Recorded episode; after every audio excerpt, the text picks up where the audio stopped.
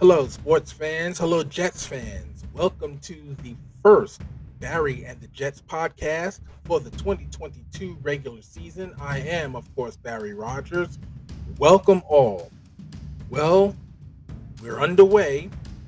The 2022 NFL season has begun. The Jets have played their season opener, and I know it is not the outcome that we were all hoping for but it's just the first game. Um, things did not look very good at the start, but hey, the only way to go from here is up. They just have to straighten out a few things, and we will look into the game. But first, ladies, I mean, you know you have to go to Blowout New York Salon, 3182 East Tremont Avenue in the Throgs Neck section of the Bronx you know this. You know that Coochie Vega is the master hair colorist and hair cutter. You know about their weekly specials, their $25 blowouts, and their $60 root touch up and blowouts on Tuesdays and Wednesdays. You know about their $95 half head of highlights and blowouts and their $150 keratin treatments on Thursdays. That's every week. You know the number to call 917 795 9595. You know where to go online to book an appointment blowoutnewyorksalon.com. You know all these things, so go there and get treated well and get a good service from Coochie Vega, the master hair colorist and hair cutter once again, that's Blowout New York Salon, 3182 East Tremont Avenue, Bronx, New York, 917 795 9595 or blowoutnewyorksalon.com. Open Tuesday through Saturdays, 10 to 7. Check it out. Well, one game in the books and not very good. Jets lose to the Baltimore Ravens 24 to 9 at MetLife Stadium in their opener. First, um, some general observations before I get too into it.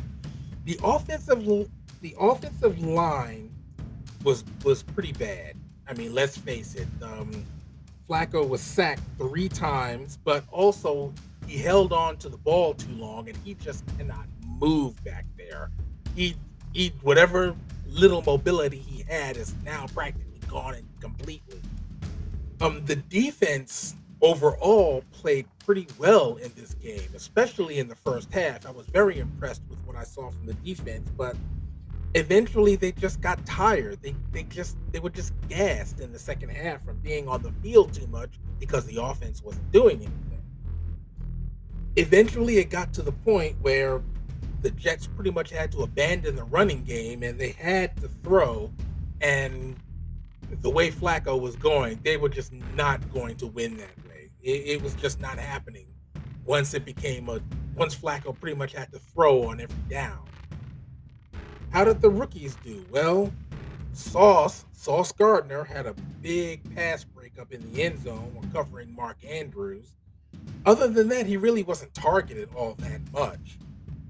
Uh, Garrett Wilson had four receptions for 52 yards, made a couple of nice catches.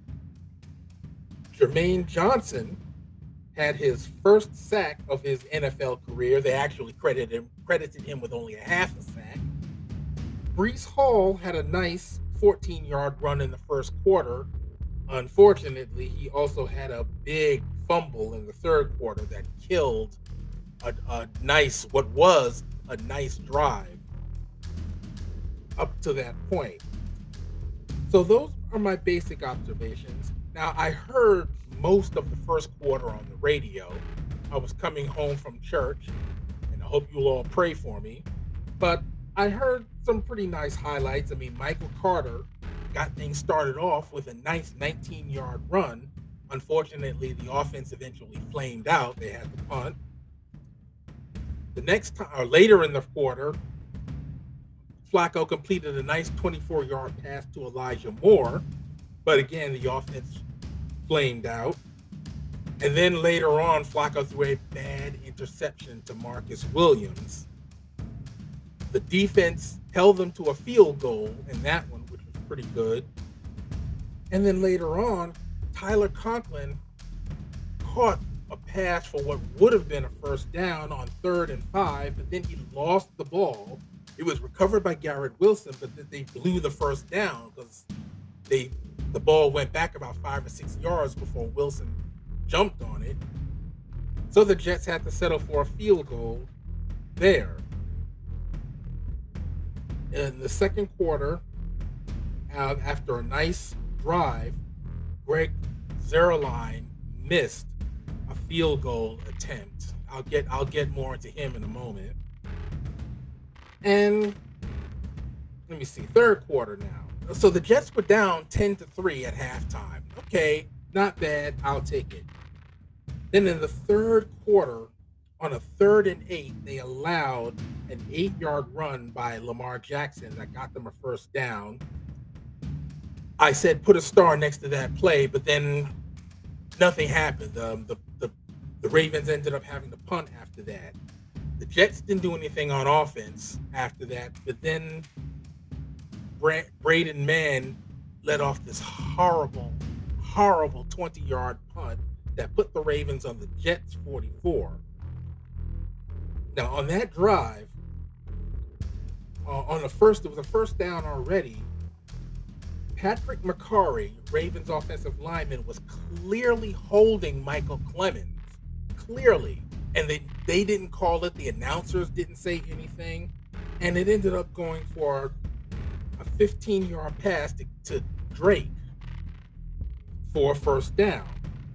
Later, Michael Carter II, defensive back, he got hurt and had to be taken off the field. Well, all of this led to a touchdown pass from Lamar Jackson to Duvernay with seven seven minutes and 14 seconds left, and it was on a third and 10. That was his second touchdown of the game. He caught a touchdown earlier in the, in the, in the second quarter. Now, when the Jets got the ball, at one point, an illegal contact gave the Jets a first down, but didn't help.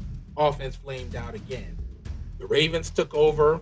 Jackson threw a 55 yard touchdown pass to Bateman. Now, if you watch watch the replay of that touchdown, you will see Sauce Gardner point to him because he saw him coming over the middle. he saw Bateman coming over the middle. Sauce points to him as he went as he rotated to cover his man in the corner.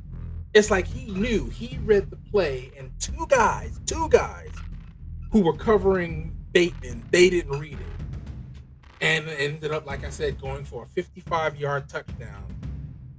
Uh, that put the the Ravens up 17 to three. Now later on that quarter, the Jets had the ball. Um, Flacco completed a couple of nice passes to to Corey Davis, who dropped a big one in the first quarter. I mean, you've got to make that catch and do it. But now, third quarter, he completed a couple of nice passes to him, to Davis, and then he completed one to Braxton Berrios as the quarter ended.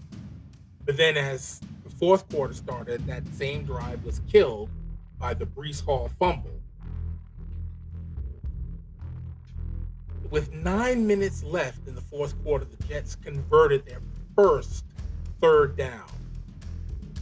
They had been 0 for 8 on third down conversions up to that point.